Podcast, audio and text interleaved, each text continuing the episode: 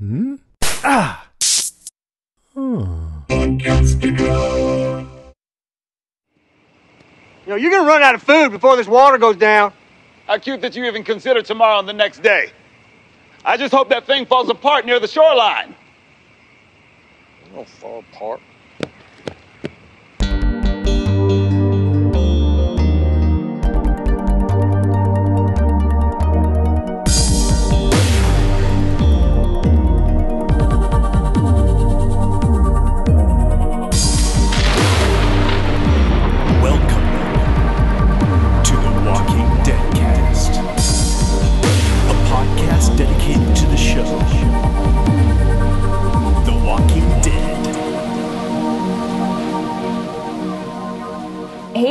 Welcome to our podcast. I'm Lucy, and this is the Walking Dead cast episode 324.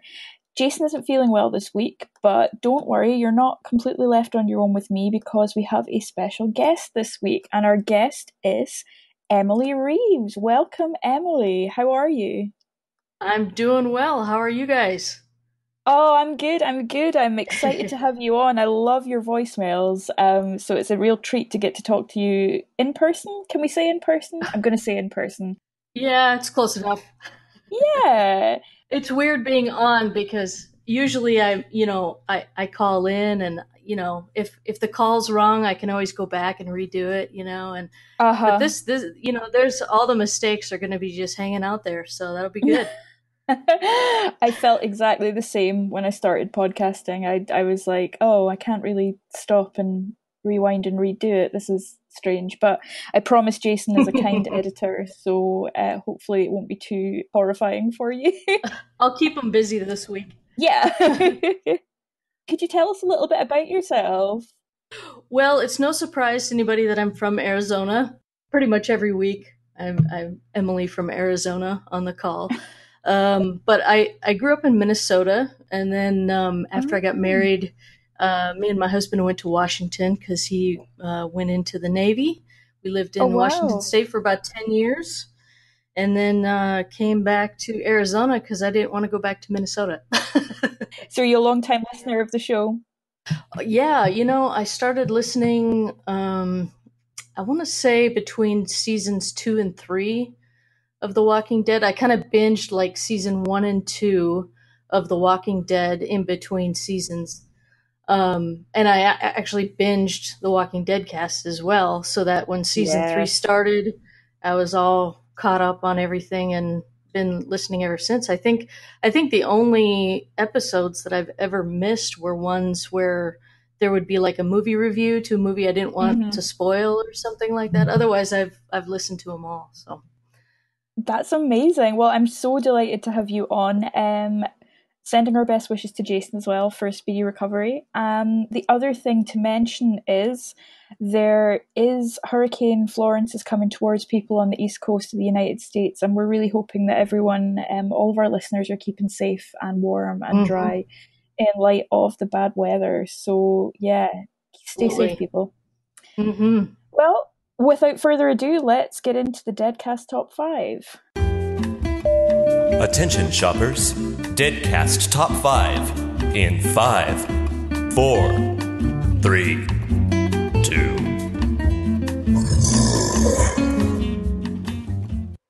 Okay, so so we're here with the top five highlights for Fear the Walking Dead season four, episode thirteen, Blackjack.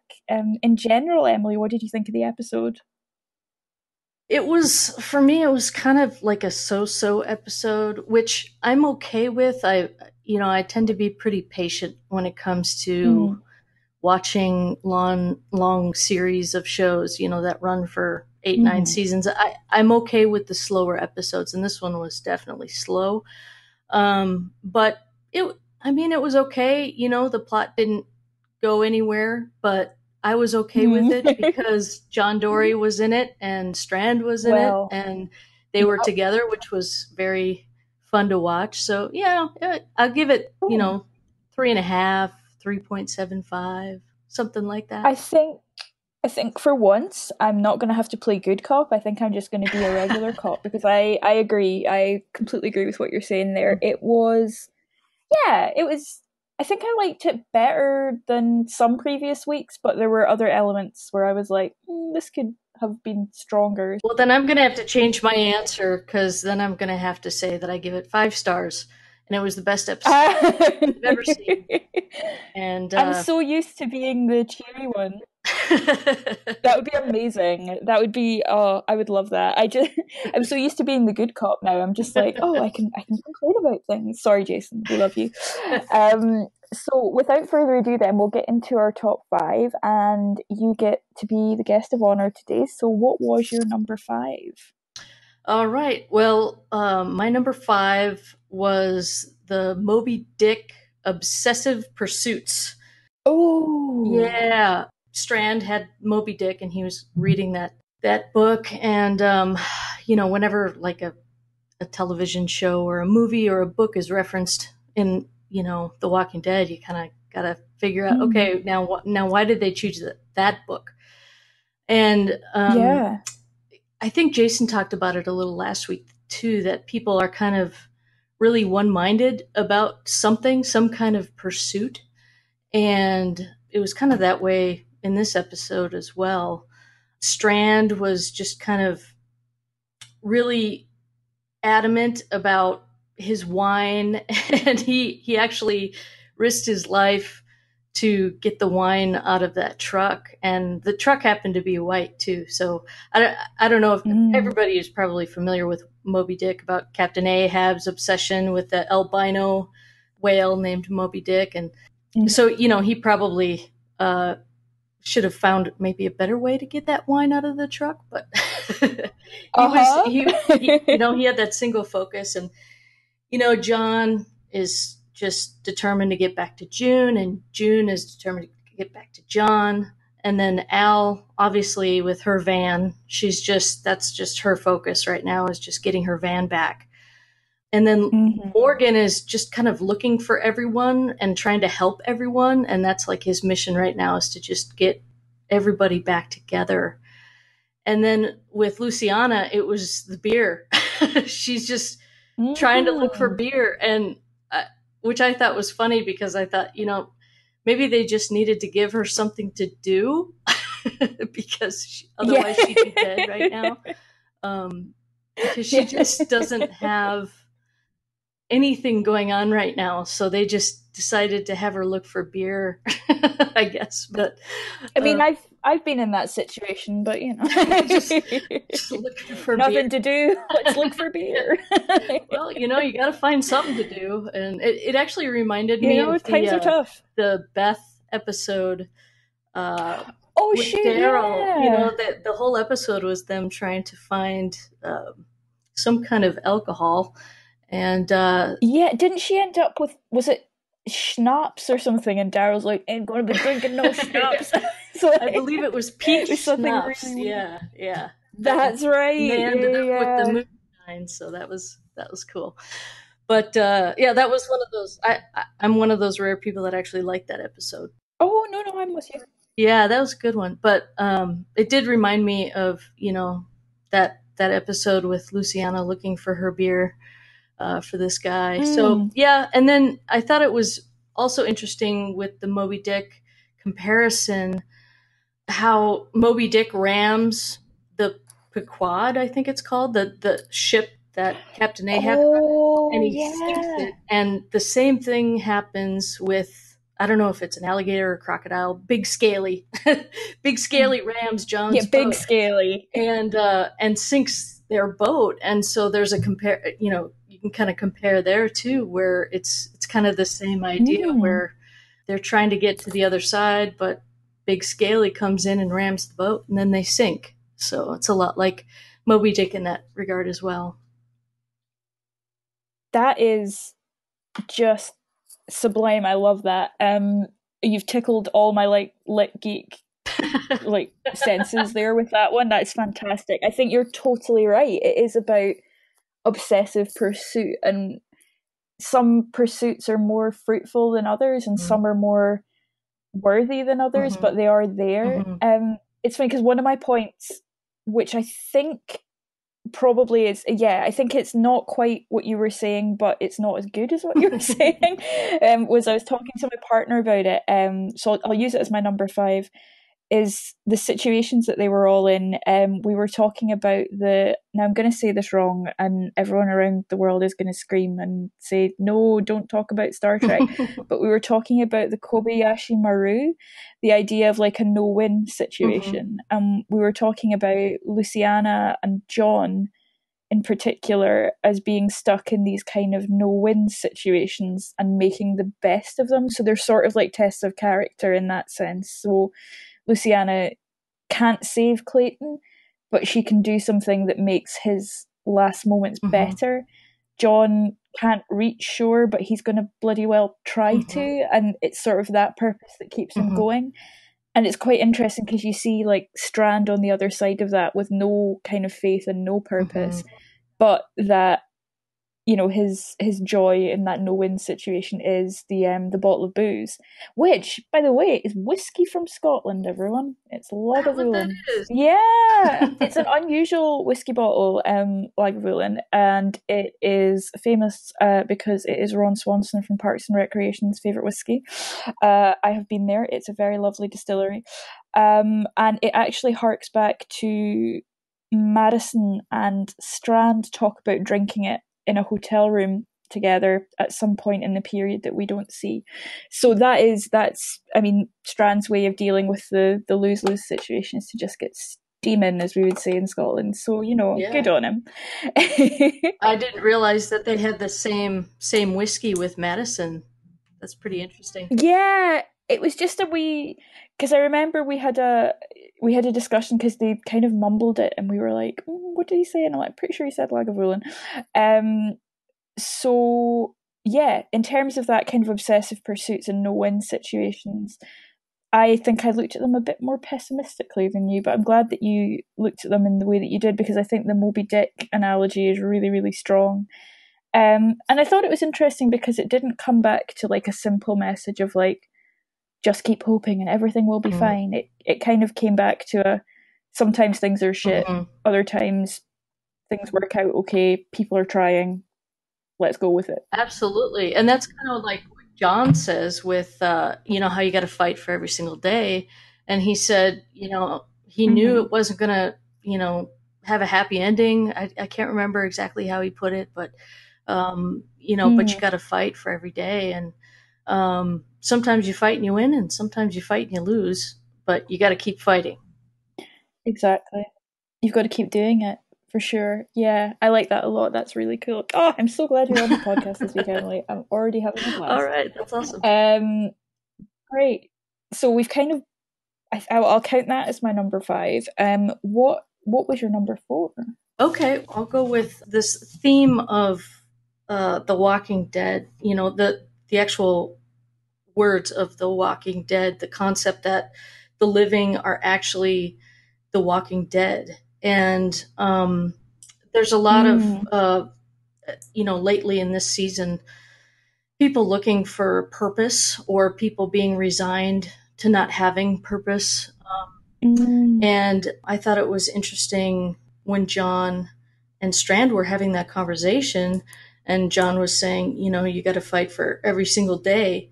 And if we don't, then we're no different than the past, which was kind of confusing to me at first because mm-hmm. I thought he meant past as in the P A S T.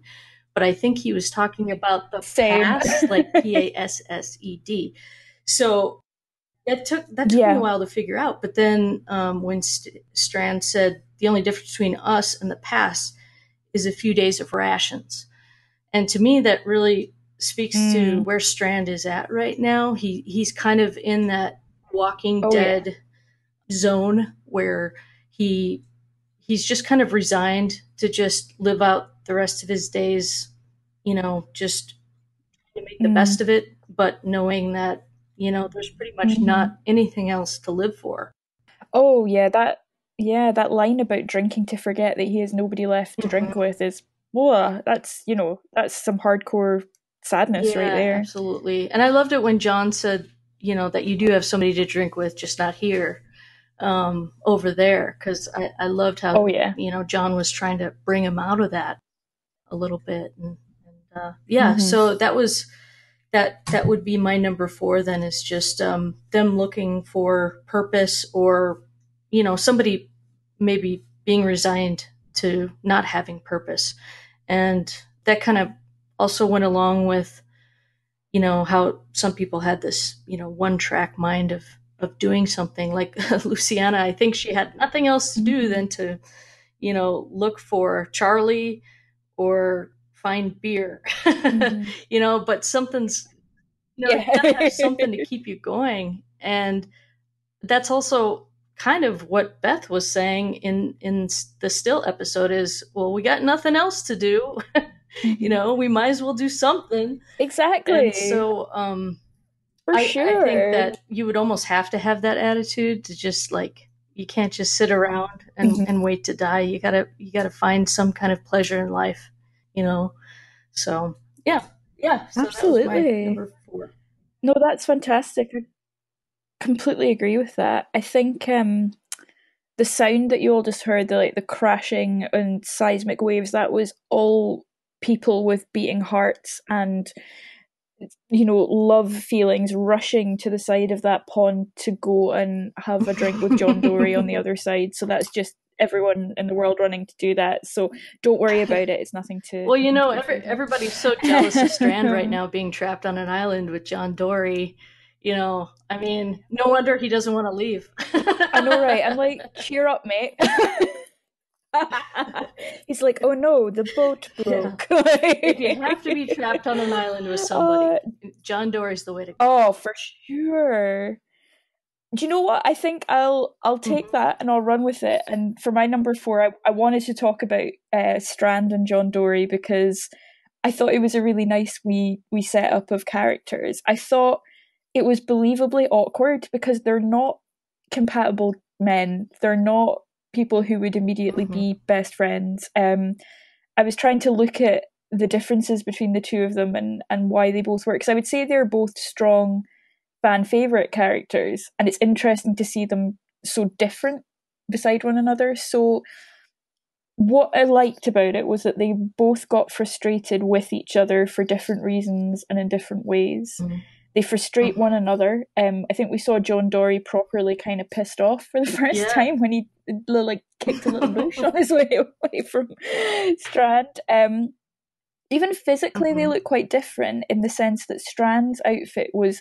I was thinking to myself, Strand is really rocking the kind of marooned island look. He has this sort of black leather jacket, cool Mhm. jeans, cool boots. I was like, yeah, he's really moving it. Whereas John Dorie, like, love the guy, but he mm-hmm. is dressed a little bit like kind of a middle aged dad who's sort of given up on life a little bit, but is wearing a cowboy Yeah, hat and is that amazing. makes so physically. Yeah, and you gotta love Strand's. Like, so the two of them together, glove. He's got like one messed up, tattered glove on his, on his Yeah. hands. That was great. He's just rocking it, and John Dorie's like, "I just got to wear my check shirt and my cowboy hat," which he lost. I was gutted to see his cowboy hat floating away at the end of the episode. That was so sad. I think he'll Yeah, get it, it back. was like though. when Wilson floated away on Castaway, but you know, I think Yeah, I have a feeling it'll wash up on shore somewhere or something. That hat can't go far. Yeah, or the Yeah, alligator.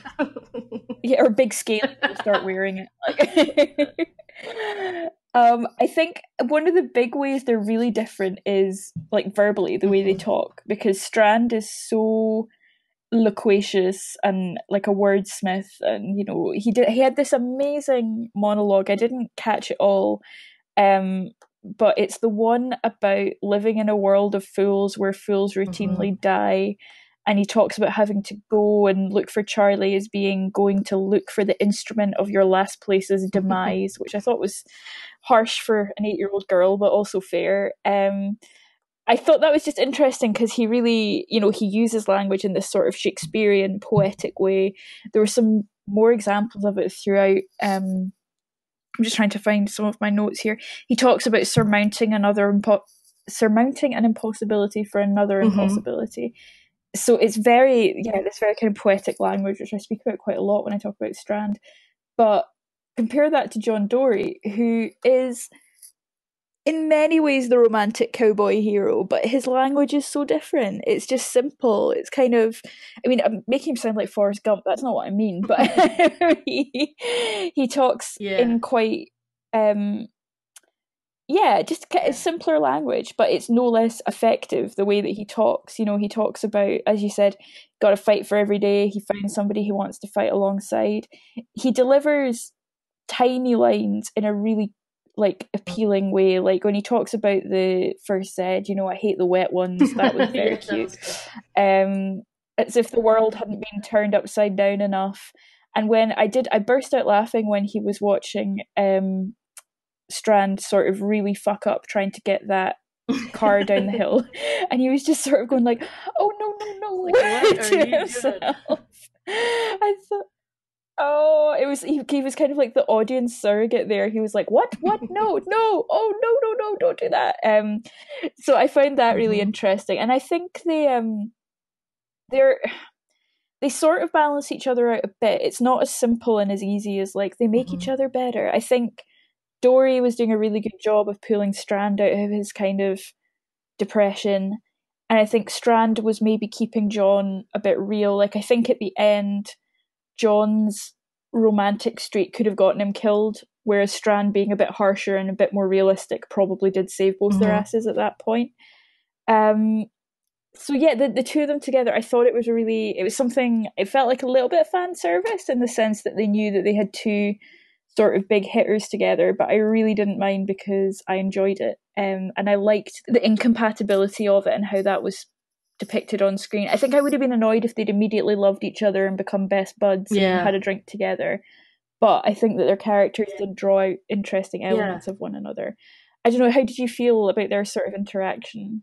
Well, it's interesting that you say that um, Strand was a, li- a bit more real about the situation and Mm. John was being unrealistic because I was actually thinking while you were saying that that John, the way he speaks, is more honest about Mhm. how he speaks, and Strand is c- kind of trying to smooth talk. Like, for example, when he says, you know, he talks about he's done running fool's errands and all that kind of stuff, but Mhm. yet he's just kind of there to die. So it's like, well, what's the foolish thing here? I think he's just smooth talking and making excuses, and True. so I don't, I don't think he's being very honest in his talk, but yet he's being real with the situation. So it's kind of an interesting dynamic there where you know strand is you know kind of smooth talking and not really being you know i guess giving excuses Mhm. but yet being realistic whereas john you know he's a very truthful guy he'll tell you what he thinks and he'll be honest with you but at the same time i think he's kind of you know not being real about the situation kind of fooling himself hmm Absolutely. I mean, even like physically, like you could see him really struggling. Um, you know, with that that gunshot wound in his side, um, which I liked because I think that sometimes in The Walking Dead, these, you know, these injuries heal remarkably well, remarkably quickly. yeah But yeah, Or like you know Althea's sickness getting cured in a matter of minutes. yeah, that, was, like the that was amazing. quickest flu ever. Hello, Tamiflu or whatever it was that she took, huh? Yeah, I know. I'm still convinced that she got poisoned. I think she got poisoned I by the think- filthy lady. I think that's yeah. I feel like we saw that water thing for a reason, and that seems legitimate to me. Um, I was going to ask Mhm. you what you thought it meant when John ate the candy at the end. Yeah, I think I kind of had a hard time with that Mm. because to me it kind of showed that he was giving up, but Yeah, I don't really. Seems off character for me. It, you know, he was so determined to find her before, and it didn't seem like he tried. I mean, I know he tried two different rafts, but hmm you know, it. I, I don't think it was enough to give up. I, I mean, I don't think that's John Dorie's character. What did you think about that? I I was totally same page as you. Um, so I struggled with it a little bit because if you saw it written down in like a short story, yeah, it would be oh the symbol is that the character has given up. You know the the candy I was holding on to to give to my love. I'm just going to eat it. But then another Mhm, part of me wondered if. Well, A, I don't think Garrett Dillahunt played it that way because I don't think he looked like a guy who had given up. He looked more thoughtful than that. So I wondered if it Mm. was something about taking on a bit of Strand's sort of living for the day sort of thing. You know, maybe Mm. not even. I don't know if Mhm. Strand even phrases it like that, but this idea of sort of this is the reality of where I am at the moment. Um, I might Mhm. get to shore, but for now I can eat this candy and you know enjoy it, sort of thing. I don't know. It was interesting because I don't. Yeah, I, I'm not completely satisfied with what I think it is, but I think we're both right in that it wasn't giving up. Maybe it was more acceptance. Mm. Um, if that makes sense. Well, maybe he just really wanted a piece of candy. Yeah, maybe I he was just you know. like, I'm cold, I've lost my hat, I've had a really bad day. like, Yeah.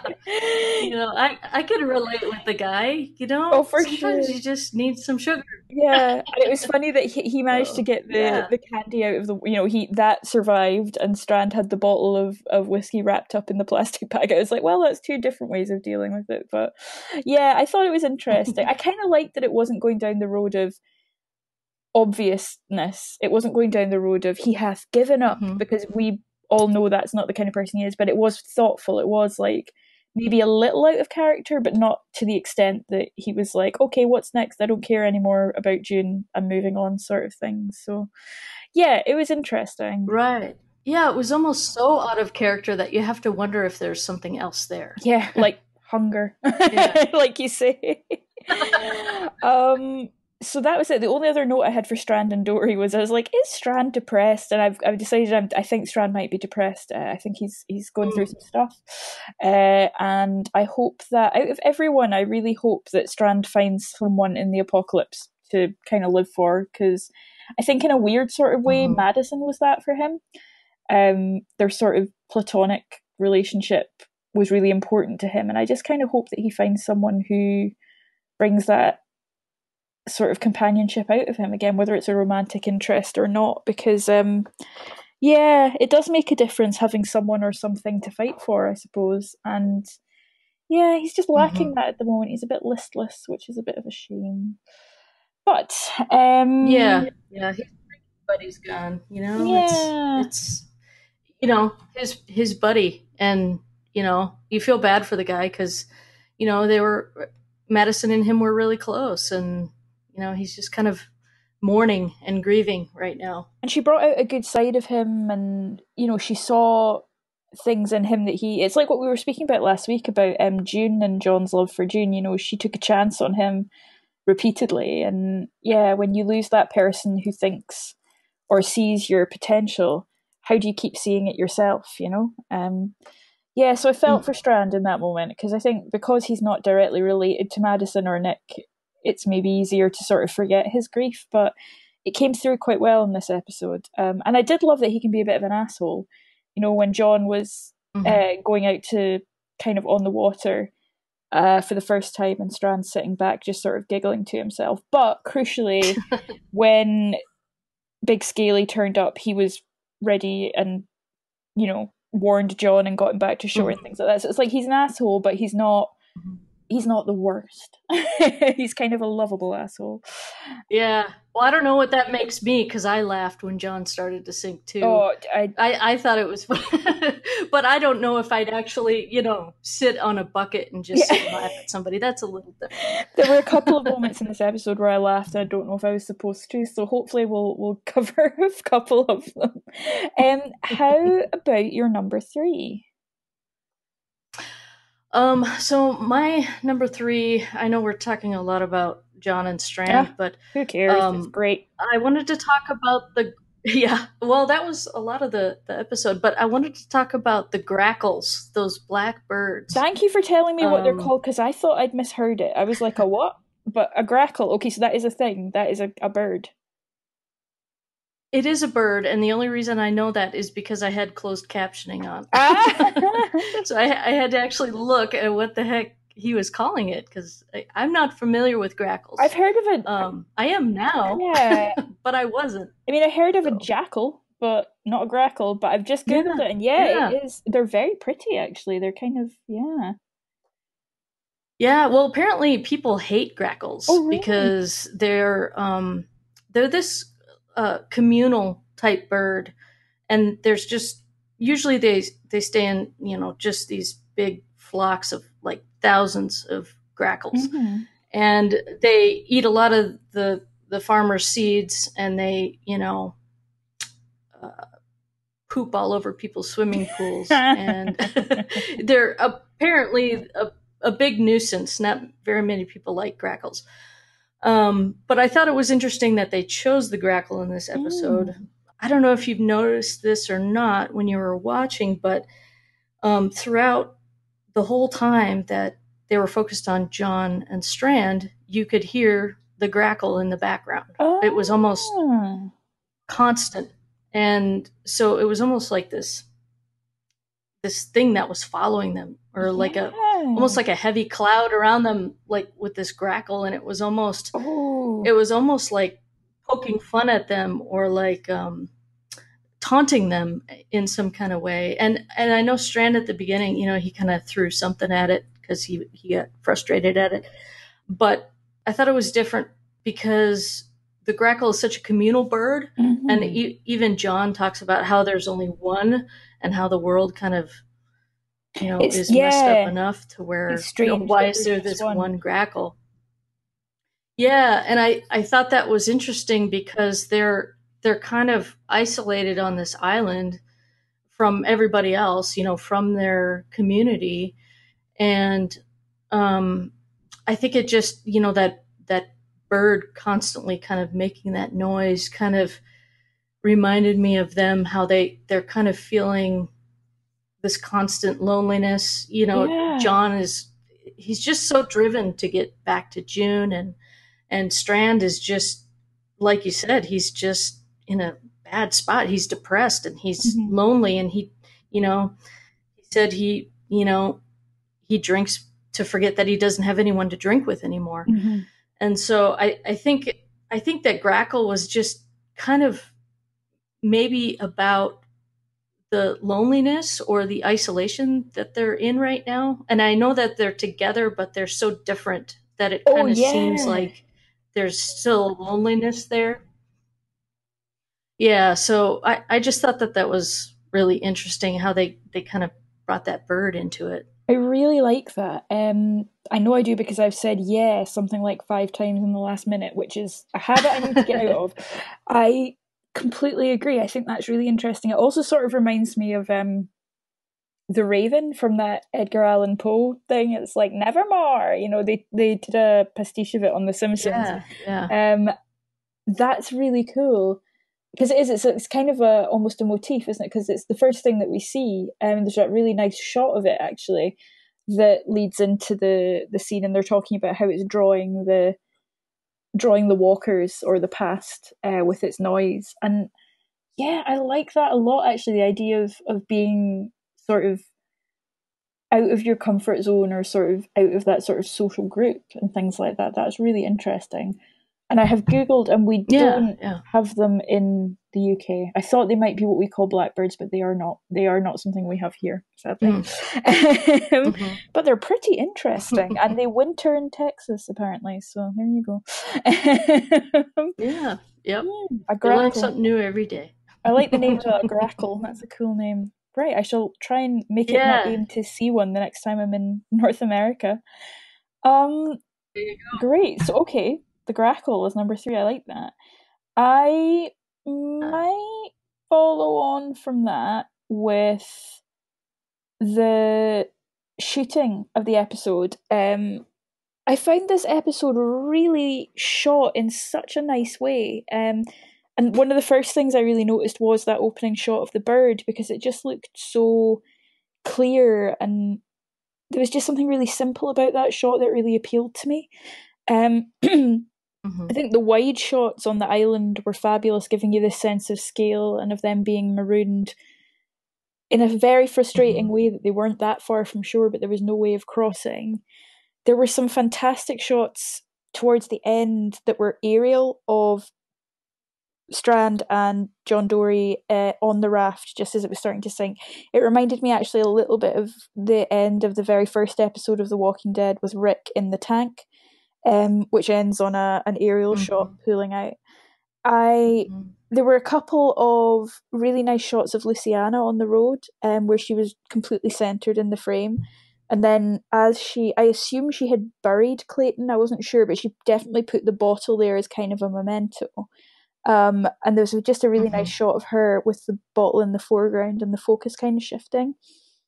There were two other things that I really liked. One was framing things with mirrors. So when Wendell did his absolutely kick-ass zombie kill, well, nearly because Sarah killed it in the end, uh, he used that Right. little mirror reflector to his advantage. Mhm. Luciana Mm-hmm. uses it, or is seen in one by the is seen in one by Clayton. We see her approach, um, and at the end, Sarah uses her mirror and sees the van pursuing them. So mirrors were used to frame a couple of important moments, which I enjoyed, and that was also mirrored as well. There was a bit of kind of fun with transitions. So one of the ones I really noticed was Luciana finding the root beer cut straight to Strand holding the bottle of whiskey and drinking from it. And just as I was thinking to myself, Mhm. oh my god, here we have it another person who has died in a car on the side of a hill, hasn't been able to get out of the car, and has presumably just sat there and died. Um, uh, we cut to a shot of Clayton who was literally dying in a car. So I sort of felt like that one was a personal attack on me and my lack of uh, sympathy for people dying in cars in the zombie apocalypse. See, I think he was a drunk driver, and I think he went off the si- off the side of the road and died. Oh, that's that's my theory with the with the guy that had the bottle in his oh, car or his truck. Yeah. Doy, yeah, that makes total sense. Ah, okay, you read those Yeah, context well- clues a lot better than I did. yeah. Uh, well, you know, you never do know really what happened, but I guess I just kind of figured with the bottle in the car and him being kind of like his truck in a weird spot Uh huh. that maybe he just kind of took a crash or something. That would but- make sense because he could have been hit in the crash and die. Ah, okay. I'll I'll renege. I'll reject my comment there about why it's stupid that people die in cars for no reason. Um. So yeah, for me, no, you can, you don't need to do that because you know you never know. Yeah. I mean, we're just guessing. we'll give him the benefit of the doubt. Um, so for me, yeah, I liked I liked the way the episode was shot. I think I continue to think that Fear is better composed than the main show in terms of the way that it looks on the screen, and I think this episode was no exception. So. For me, I like a bit of kind of eye candy, and aside from John Dorie, there was some nice cinematography in there as well. So that was my number three. Uh, Yeah, that was a good number three because I I totally agree with you on fear being. It, it's just a style style wise. It's just I I like it a lot better Mm-hmm. than The Walking Dead proper because it it's just it seems more. It seems like they put a little more thought into the cinematography or the so. the lens that they use I think or you know filters and that type of thing. Yeah, I think with The Walking Dead, it would be, it would be hard to pinpoint for me what the style of it actually is. Like, I think it changes from season to Mhm. season, which is in some ways a really good thing. Um, but there's not a distinctive style to it. Whereas I think Fear has become quite stylized, and that's one of the things that I really like about it at the moment is that it has that cinematic quality that the main show can be Mhm. quite inconsistent on. Um, so yeah, I think you're. I'm glad. I'm glad to find a fellow uh, fear cinematography fan because yeah, to me that's one of the real strengths of it. Um, I Mhm. think are we on your number three? Oh, number two. Number two. well, speaking of numbers, numbers is my number two. Oh, what? Um, okay, cool. I don't know if if it was just me, but it seemed like there was a lot of numbers Mm. in this episode, and and uh, we got the mile markers, Mhm. which we had mile marker twenty one, mile marker eighty four. Mhm, We had the channels on the radio, mhm, um, which were seventeen and 4 mhm. and then they were at Ranger Station twenty six. That Yeah. I don't know why, but they made a point to show, you know, that Ranger Station 26 sign. Um, there was number 16 on the bottle of whiskey, which maybe maybe that's just a coincidence because it's the same kind of whiskey that you know Mhm.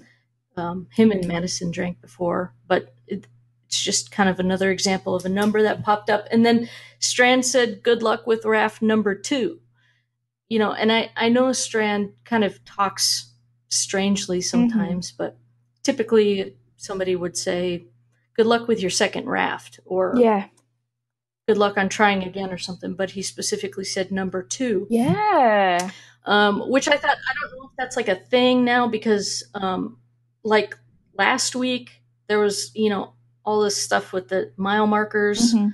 and then the week before there was mile marker thing too, and um, and then even at the end Morgan was talking with that you know filthy lady. I can't remember the name that you and Jason came up with. Uh, her E- for Evil but What was her name?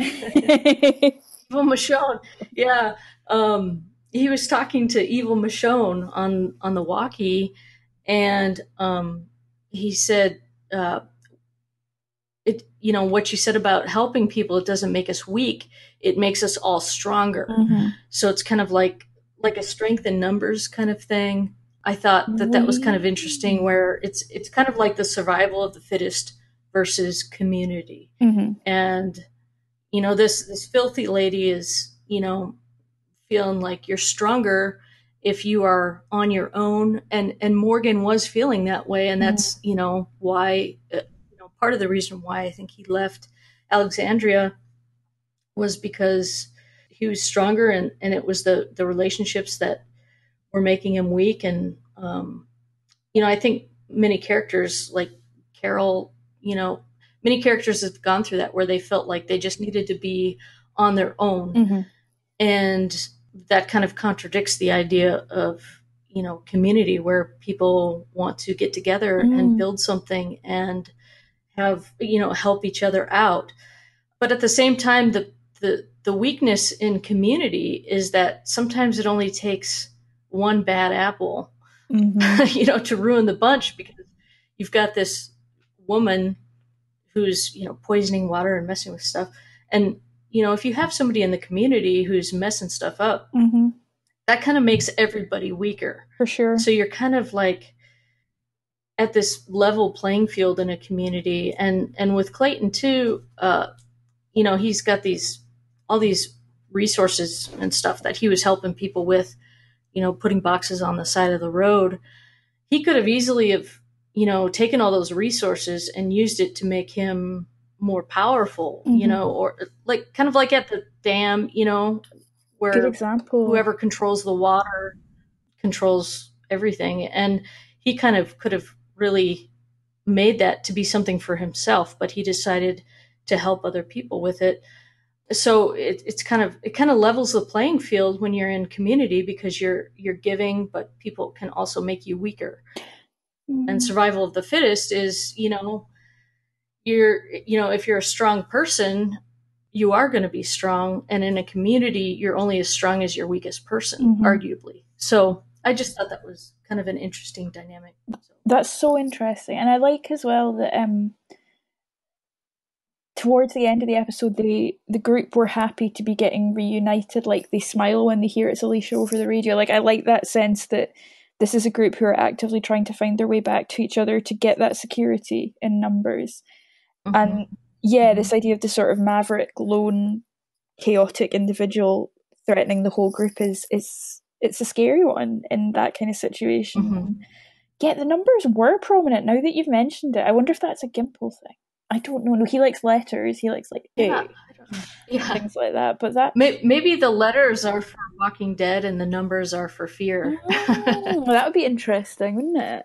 I think um, I, I of course he sticks with the one letter doesn't he Yeah, it, yeah. Because I started uh, kind of related, but kind of not. I started watching Sharp Objects yesterday, which um, I hadn't had a chance to sit down and actually binge watch. Um, so I started watching it, and I started reading an article today about the way that the director of that show uses words um, in various parts of the scenes. So you'll see a word scratched into a wall or carved into a window or something, and it's very subtle and it's not necessarily pointed out, but Mhm. it's there.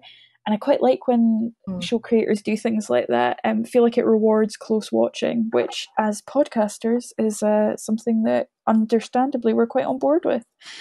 Um, fantastic. Yeah, yeah. And you know, I don't I couldn't find a, a correlation and maybe some listener out there can put two and two together. Um, but I was also thinking about, you know, they they were uh, focused on mile marker 21 Mm-hmm.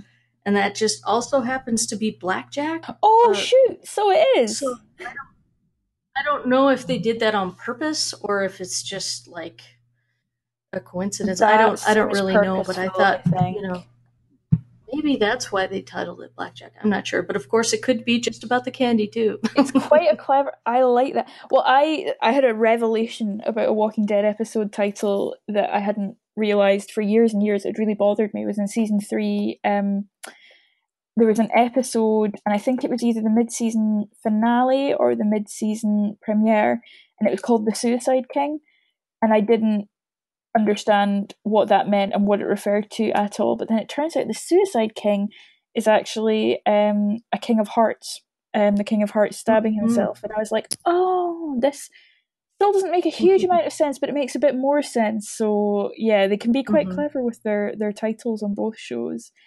um yeah. fantastic well my number two i'm gonna i'm gonna channel jason slightly um and do my one negative thing um this week which was that the scripting i felt in this episode was a little bit uneven um on the plus side we had things like strand's lines um i really loved the fools routinely die um remark that he makes and I enjoyed his sarcastic uh, remark about that he'd lost his taste for boating some time ago, because that was a nice callback to the show's history. Mhm. However, Mhm. I found the Luciana and Clayton dialogue a little on the nose at some points. Um, I Mhm. think two two ones stuck out to me. One was when he said to her, like, "Little lady, you look like you've been through the ringer." I'm like, she looks immaculate. Like, if I looked like that on a Monday, I would be happy with myself. Do not tell her that she looks like she's been through the ringer. She looks lit. So that annoyed me. Well, yeah, and and you probably should just as a rule of thumb never tell a woman that she looks like she's been through the ringer. know, just like, you don't know her business. leave that comment to yourself. you don't know what she's about. Like, so that you know annoyed me for different reasons. But the end, I have to say, I have this like sort of love for the cheesy sort of death scenes in films where it's like, just go on without me, that kind of thing. And when he, uh, when she held his hand and she was like, "What did you do in this world before the apocalypse?" and he's like, "I drove." Trucks. it's just like, oh, for fuck's sake! Of course, he drove trucks. like, I just, yeah, I'm sorry. They're Maybe- faster. yeah, I know. I was like, we know, we know, we know, we know it's gonna. Oh, what a fucking surprise! But um, yeah, that. I mean, I think it just stood out because, in a way, the rest of the episode was really good. Um, so it was just those. I think it, it highlighted to me how. Just how inconsistent the show can be sometimes. Like sometimes absurd dialogue really works. Other times, really basic dialogue fails to deliver. Um, there were some cracking, like funny lines in this episode. I really enjoy um, Mhm. Sarah and Wendell as lovable idiots. Like what they said about um, frogs and scorpions. The ribbit did it. I thought that was fantastic. um, and I liked that some of the the questions that were asked were were relevant. You know, like Strand saying, "Is it time? Is it not time to stop being foolish?" Um, and things like you know Sarah's insistence on calling them Momo and Jimbo. Um, in my notes, I've written Momo and Jimbo forever. Um, however, I do think that Jimbo is a bit of a kid, but we'll we'll come back to that. Don't worry, it's not my number one, but we'll circle back around. Um, so yeah, I felt the scripting was a little uneven, and I loved the actor that played Clayton, and I liked, in theory, I liked that whole scene. I like that kind of that storyline, but there were some bits of writing where I was like, "This is very on the nose." Like you know, I tried to help someone before he died, but there was nothing I could do, so now I must help other people. I'm like, okay, uh huh, yeah, we know, we know, we know. Trust the audience a little bit more here, but yeah so that was my my one sort of negative in number two was the uneven scripting and in particular the cheesy i drove trucks line which i just uh, yeah so that was my number two um emily what was your number one So my number one is this filthy lady. amazing um, and what's funny is I don't have a whole lot to say factually about her. Just a lot of questions, like you know, Mm, what is she after? What what are her thoughts? Also, you know, we're kind of building up to a finale. Like, is she going to be a pivotal character in this finale? mhm. Um, are are we going to deal with her before the finale? um it and she she she is a threat and she, she's an interesting character but she also doesn't seem like this huge menacing season finale threat if that makes any sense I keep, yeah, I keep coming back to this and being like, when is the final episode? Because we're on episode 13 this week. So it's, it's 16, isn't it? So we've got three more episodes after today. yeah And yeah, I'm with you. It doesn't it doesn't feel like it's building up to a big finale crescendo, Mhm. but I wonder if that means that we're going to lose someone or I don't know. I don't know. Yeah, I'm kind of with you on that tonally. I still enjoy her as a villain, Mhm.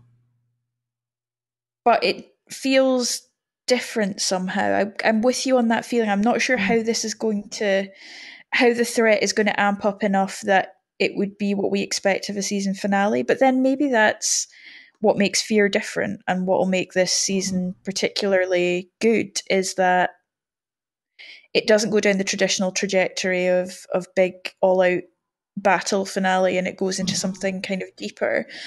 I Mhm. think she's going to get into Morgan's head a little bit more. Mm. Do you think that Morgan? So you don't think that Morgan will be able to save her or turn her around? Because that's not his mission sure. now. Because yeah, because I was quite impressed with Morgan in this episode, the way that he dealt with what she was throwing at him. When she kind of said, "You know, I know what you are, what you're capable of," he was strong in his response to it. He didn't kind of crumble under it or or run away from it. He Mhm. sort of stood up to it and was like, "You know, yeah, I got some things to make up for," and he's sort of overcoming those demons, but.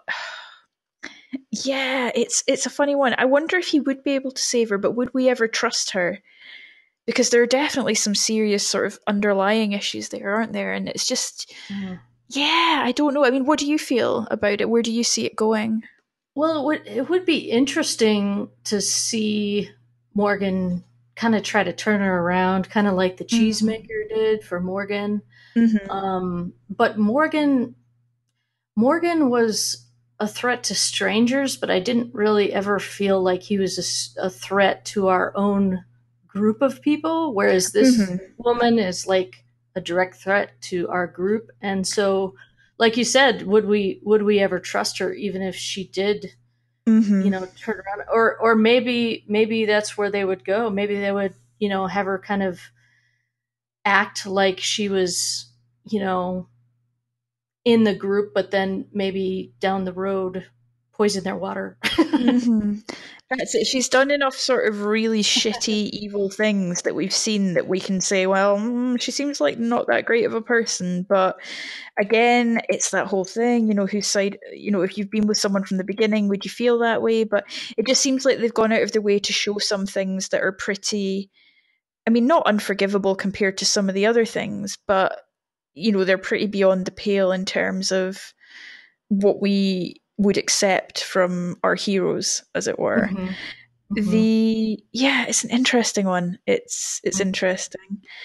Hmm. yeah, and I like the uh, how how you kind of compared her to the Joker on, Yeah. this episode because that and you know she's a little off. You know, like Mhm. it seems like she has some kind of mental illness or somehow wasn't able to cope with the apocalypse and kind of went a little crazy or something's something's off with her and especially with you know with with her putting all that mud and dirt on her i feel like she's trying to be a walker like she's Mhm. trying to look like a walker um because i guess she feels like walkers are strong so she's trying to be strong in that way and maybe she's trying to be a walker but yeah i just have a lot of questions Mhm. and um you know i'm sure i'm sure they'll be answered but it, it's just kind of a big mystery right now and i'm just wondering how that's you know how it's going to play with the finale or if we're going to get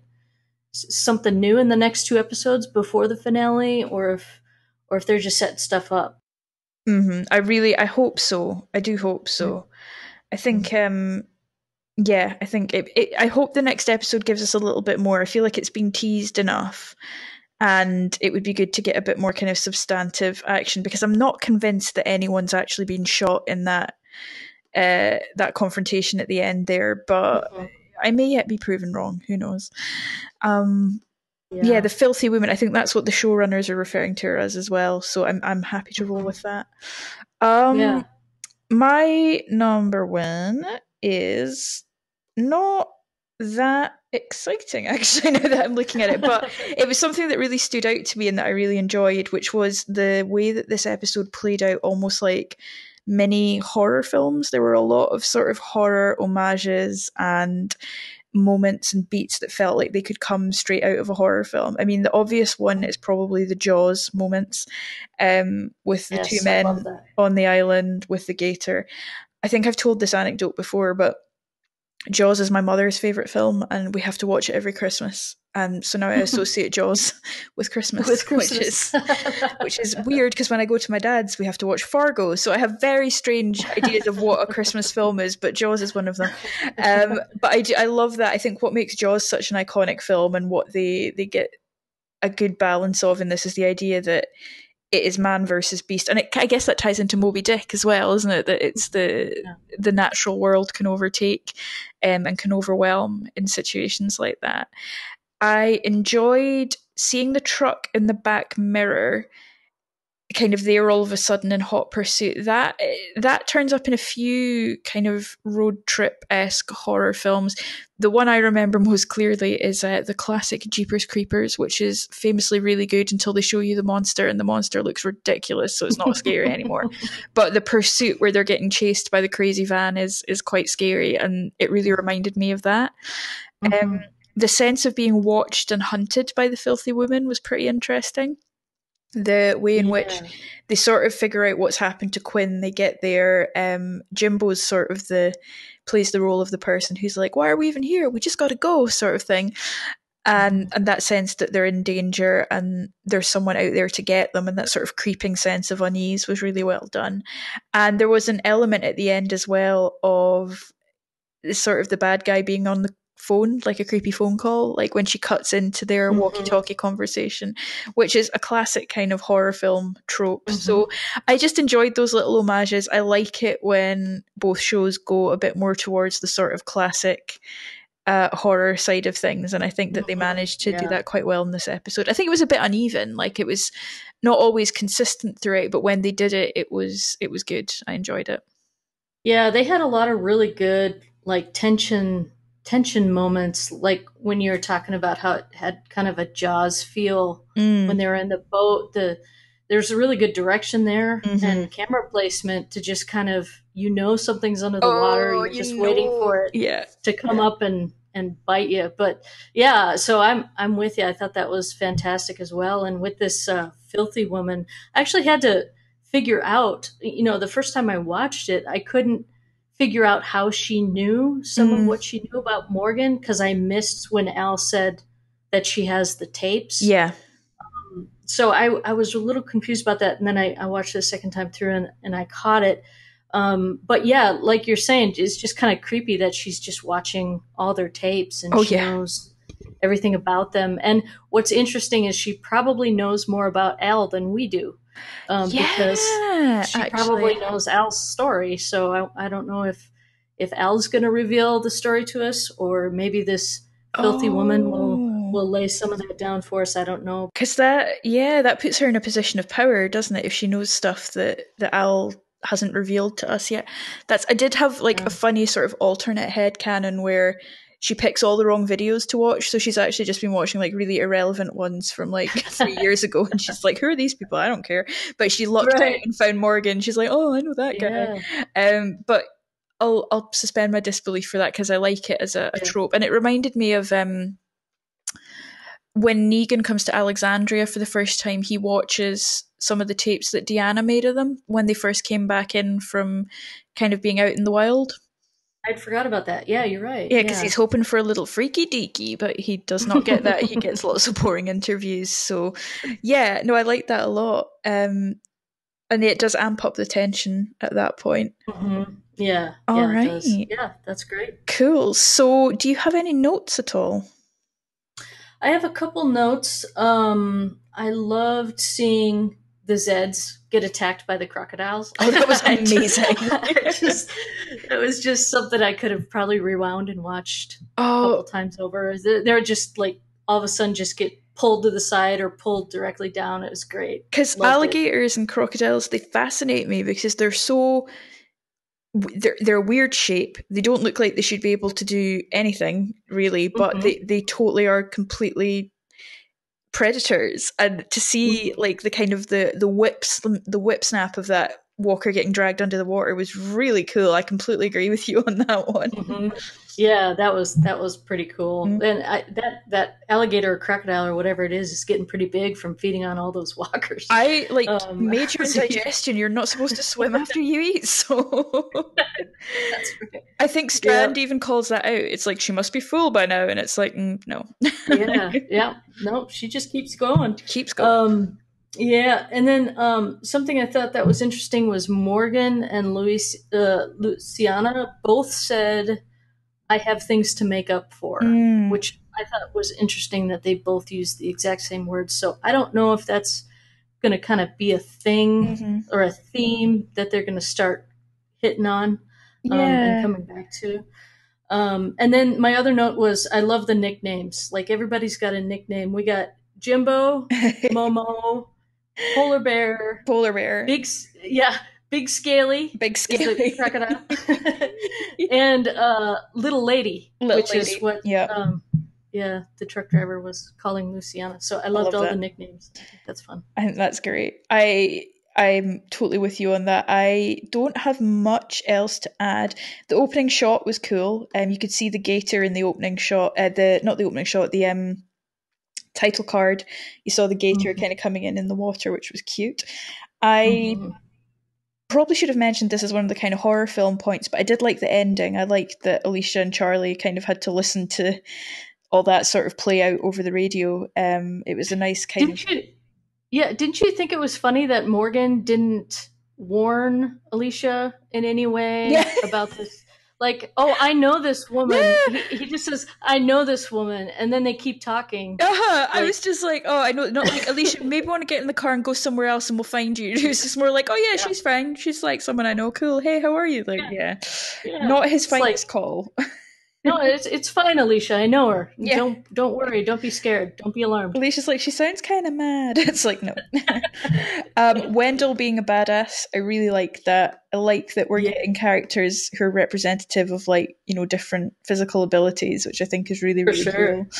Um, yeah. Zeds were good this week. I liked the wet one that had a chunk bitten out the side of it. I thought that was pretty cool. I did wonder for a moment if Strand had been bitten, but I'm pretty confident he hasn't because A, they're not going to kill Strand off, and B, they didn't do any of the kind of post bite tropes of, oh no, I just feel a bit weird and all that stuff. So I'm. I'm pretty satisfied that hasn't happened. And I just um I just think Jimbo is a bit of a dickhead. He needs to he needs to really work to redeem him. And I mentioned this in passing Yeah. to uh our Lord and Savior Jason, and uh, he he argues that Jimbo did actually supply the beer for uh, Clayton inadvertently, therefore This is true. giving a happy ending to one of the stories, and I'll I'll take that. But I still also think Jimbo's a bit of a dickhead. Um, and I Yeah. enjoyed Morgan kind of showing off his staff skills to Sarah and Wendell, and then being like, "Sure, yeah, we'll come with you." I'm I'm still on the fence of they are lovable idiots who will just go with whoever the biggest bully is around. So yeah, those were Mhm. my notes. Yeah, yeah. Well, I think uh, you know Jimbo. I think he's kind of like Eugene in that he's using his skill set to try Yes! to survive. I you know, yes. and and he's he's not the most likable character, but No. he's he's just trying to get by. You know, and he has so- the the Eugene thing of being weak in that he's not Mhm. good at, at combat. He's not good at fighting the Zeds. He's relying on other people to do that. Yeah, no, I think that's really. I actually had thought that earlier. Forgot that I thought it, and now that you've said, it, I'm like, yes, that Mhm. is exactly right. It is that kind of dynamic, and I think one of the things I originally liked about having Eugene on the show was that he. It was nice to see someone who was actually struggling because a lot of the Mhm. people in the main show were kind of superheroes by that point. So Mhm. yeah, it's definitely a similar kind of vibe with Jimbo. Mhm. All right, so that was our top five. For now, we'll take a break. There's more to come. Stay with us.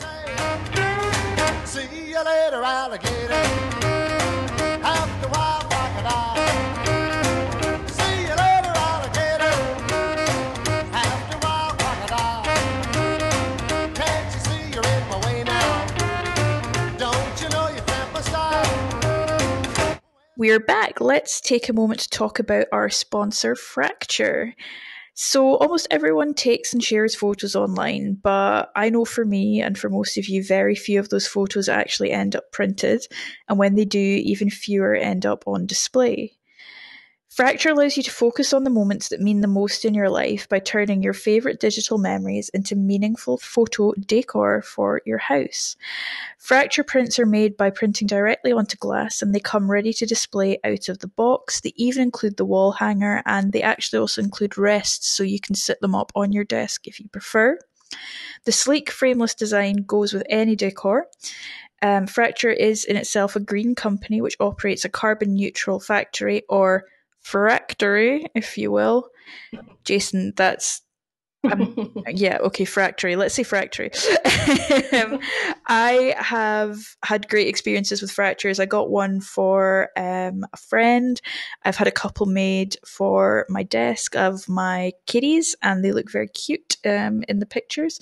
And I think, Emily, you have had a good experience with fracture as well. Would you care to tell us some more?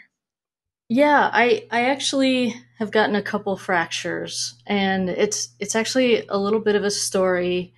So with with me like when I'm a fan of something, I kind of I can't just be a fan and be content with it. I have to like totally geek out about it. Mhm. Like you've seen in in The Walking Dead and stuff. So I'm a fan of Hozier. So Hozier. I totally geek out with Hozier and so I'm part of this fan club and oh, and it was kind of kind of fun to like like I do a lot of Photoshop stuff, so I thought it would be really cool to Photoshop Hozier with like these. Um, he's a blues man, so I I kind of photoshopped him with like these blues legends, like you know uh, John Lee Hooker and and Junior Kimbrough and stuff like that. And so I, I was just you know doing this for like a hobby for something to do and posting them on the fan site just to you know people got a kick out of them or whatever. So.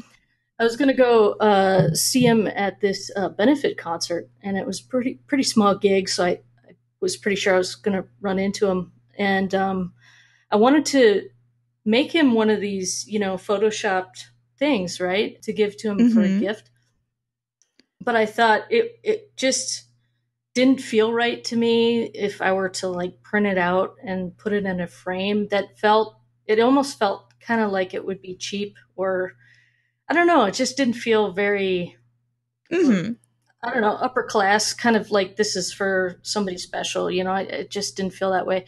I feel you. And so I actually had it printed on a fracture, which was really cool. It was perfect because it, it, was, it looked really nice, really high class, really great print. And I actually photoshopped him with the Blues Brothers. I put a fedora on him. oh, amazing. sunglasses and and so I got two of them. I got one that I gave to him, and then I kept one for myself and got a um a paint marker so he could sign mine.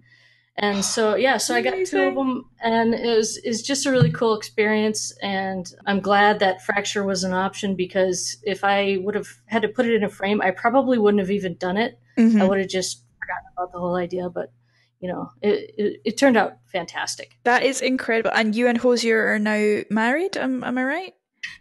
no, Oh. I think my husband would have a problem with that. but no, I'm a I'm a super fan, and, and like when I find stuff that I'm into, I just I, I have to go overboard. I don't know why that is, but I just kind of Mm. go overboard. So yeah, I think a lot of us in this fandom know exactly what you mean. yeah, yeah, but it was fun. I had a lot of fun. Oh, that's a great story. Well, I think that sounds like an amazing gift to give someone, particularly someone as awesome as Hozier. Um, and if you guys out there are looking to get a fracture made at any point, you can visit fractureme.com slash dead for a special discount on your first fracture order. That's fractureme.com forward slash dead. Thanks, Fracture. Thank you. Yay!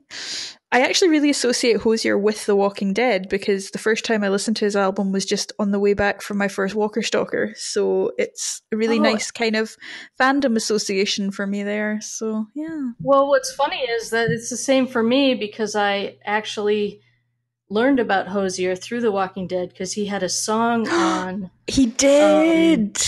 I think it was like season 6 hmm and that's the song that introduced me to Hozier. So I I also has have a Walking Dead association with him. Oh, amazing. We need, okay, Jason, uh, Emily and I need to get him on the show to be interviewed in person. Yeah, that's a great idea. That's Get a on great that. idea. Yeah, great. Obvious threat to untold numbers of citizens. The people it kills get up and kill. Are they slow moving, Chief? Yeah, they're dead. They're all messed up. This is a Walking Dead cast news update. So the first item is from the usual Entertainment Weekly interview with Ian Goldberg and Andrew Chambliss. Entertainment Weekly starts by talking about the Jaws connection. Let's start with what felt a little bit like a Jaws movie as Strand and John Dorie try to outsmart a zombie devouring alligator. Where did this idea come from and how was it executed? Ian Goldberg says the idea for the alligator sort of came to us from real life into our research into hurricanes. What happens with not only people but animals during the aftermath of a hurricane? We sort of liked the idea that we would find both John Dorie and Strand displaced by the storm, but also this alligator that has also been displaced, put into unfamiliar territory, and how this would affect all three of them. I like the idea of an alligator in the zombie apocalypse. Yeah, me too. Do you think you could get it to be like be on your team? I think that would be amazing if you could. Like, Oh, kind of like a, a, you know, how King Ezekiel had the tiger. Maybe John Dorie could have the you alligator. could have big scaly. Yeah, that would be amazing. scaly. Yeah. Oh, wonderful. Um, let's now talk about Luciana um, from Entertainment Weekly, who appears to be searching for Charlie and instead comes across this guy, Clayton, who's stuck in a car.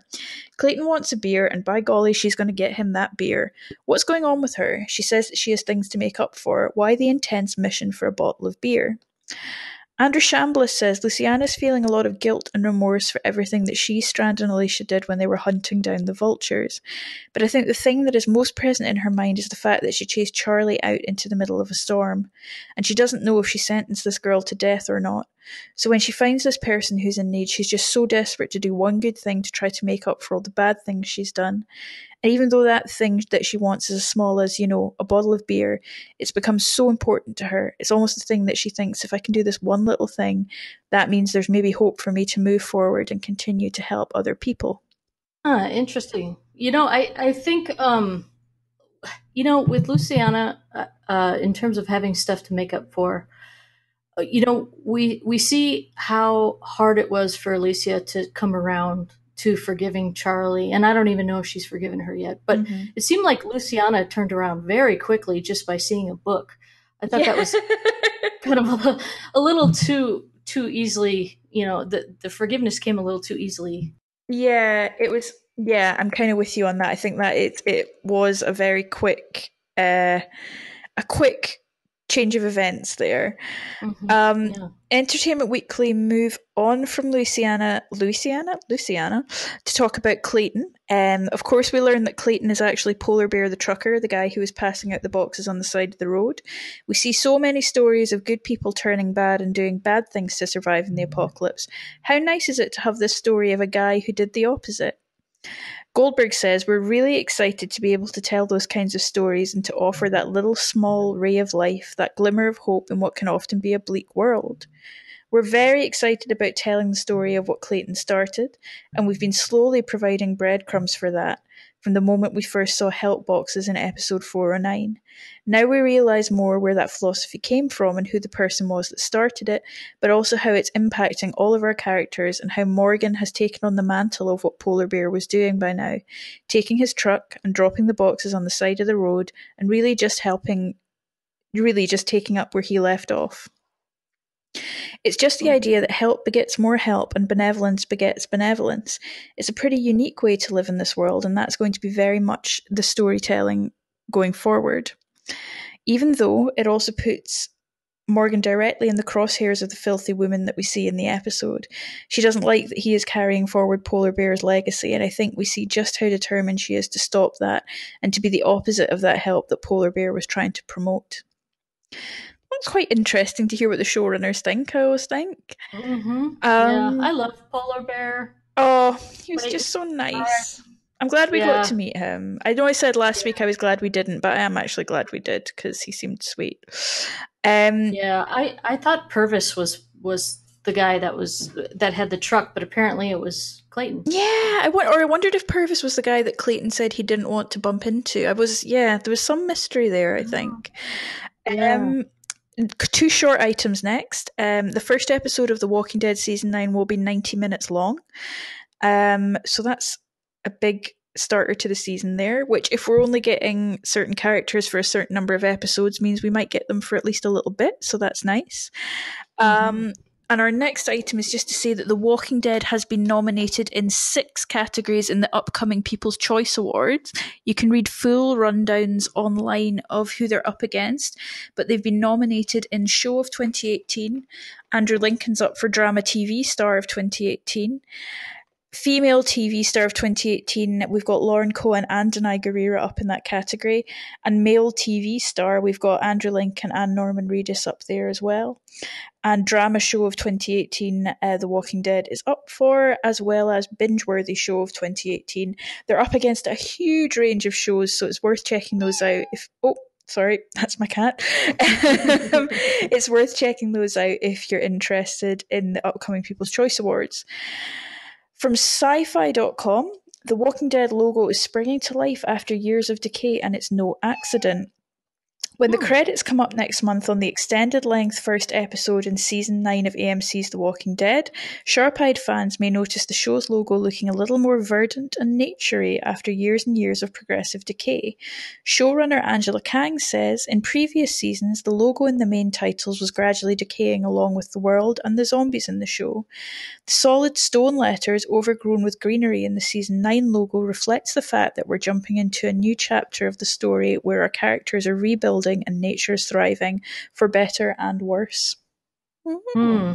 That's really interesting. Yeah, they've gone kind of big on the color red in a lot of the promotional materials I've noticed. So I'm I'm intrigued Yeah, to see the kind of new aesthetic.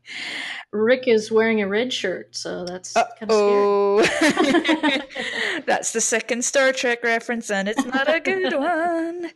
Um, and our final item uh, from Dawn.com a large commercial jet from Dubai caused a scare on Wednesday after a pilot radioed that it would be landing at New York's JFK airport carrying several passengers and crew, crew members who fell ill with flu like symptoms. The US Centers for Disease Control and Prevention immediately quarantined the double decker Emirates aircraft holding 520 passengers so it could evaluate about 100 of them. When asked to describe the scene, passenger Aaron Sykes said, very intense coughing, violently sick, going into the bathroom a lot. Said another flyer, Zef Shamba, that he saw at least one man on the 14 hour flight coughing and vomiting. Clearly, the zombie apocalypse has begun. Yeah. Now for listener That- feedback. No fun. okay, um, so we'll go into listener moans, groans, and grunts.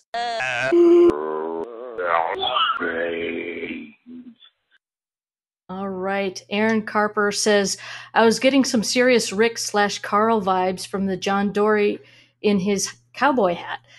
Uh, now that the gang is slowly getting back together, we are now trucking down the right path. My favorite line from this episode The early bird gets the dead from Victor Strand. Excellent.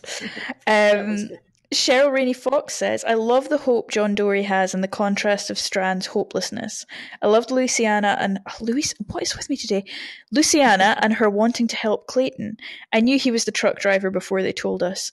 That evil woman is really evil, and I want to see what she does next. Me too. It'll be interesting. Um, Curtis Renwick says, It seems clear to me that the showrunners have decided they want Morgan as the lead. We have watched Morgan collect new characters, characters that don't really know Alicia and Strand and Luciana. It's a shame. It isn't necessary. I think Alycia Debnam, Car- Deb- I can't say her name. Alicia Debnam Carey could be the lead. I loved her episode with Charlie. Glad she made an appearance tonight.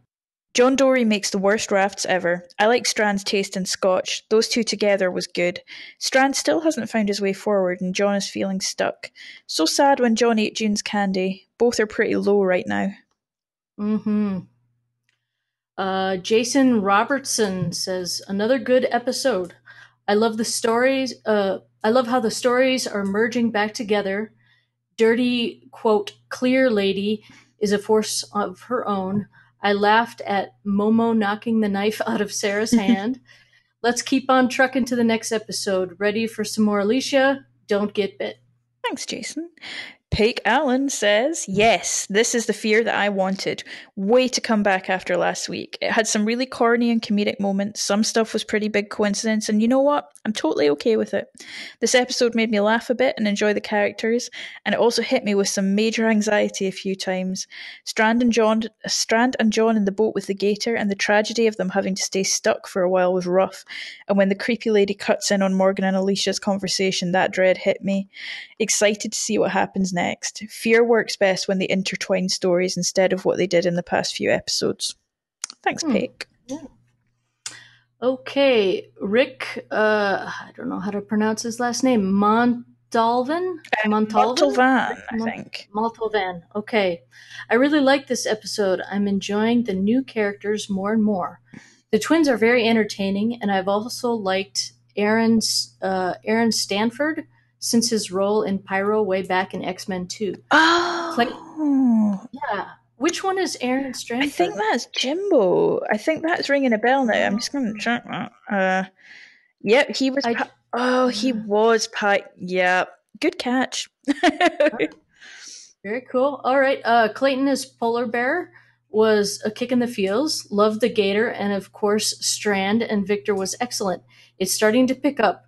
What's with the filthy woman in Morgan? By the way, that's not what Colman Domingo called her on The Talking Dead. Oh, I didn't watch The Talking Dead this time. Mm. Oh, so that is. wanna be ah, that's what he referred to her as. Good to know.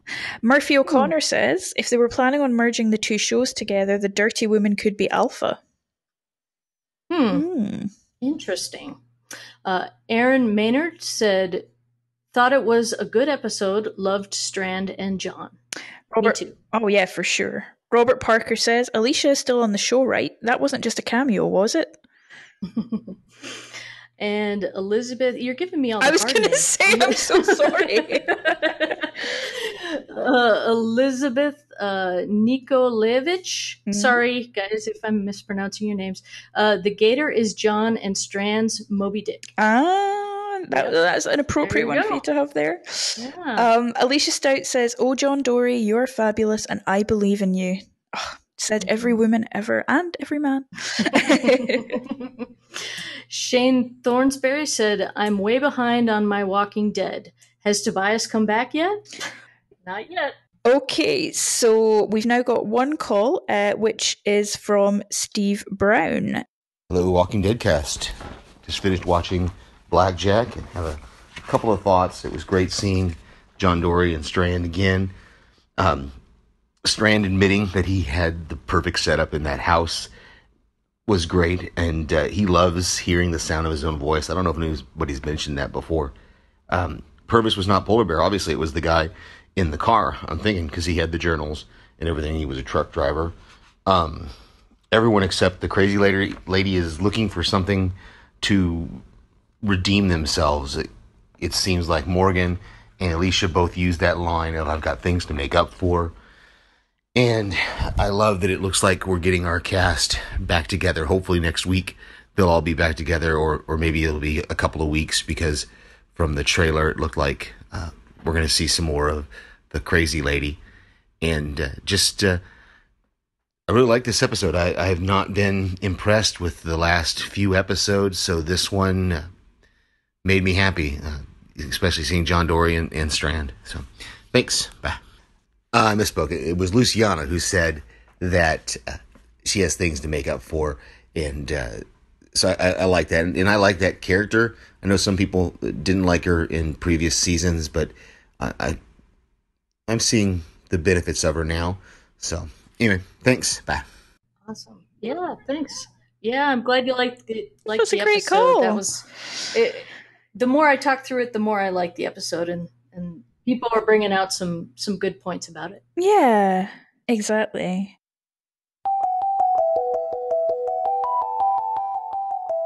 All right, well, that's our show, episode 324. Thanks for listening, everyone. Um, Emily, it was great to have you on. I always love your Great calls in, and it's even better to speak with you in person. So I hope we'll have you back at some point soon.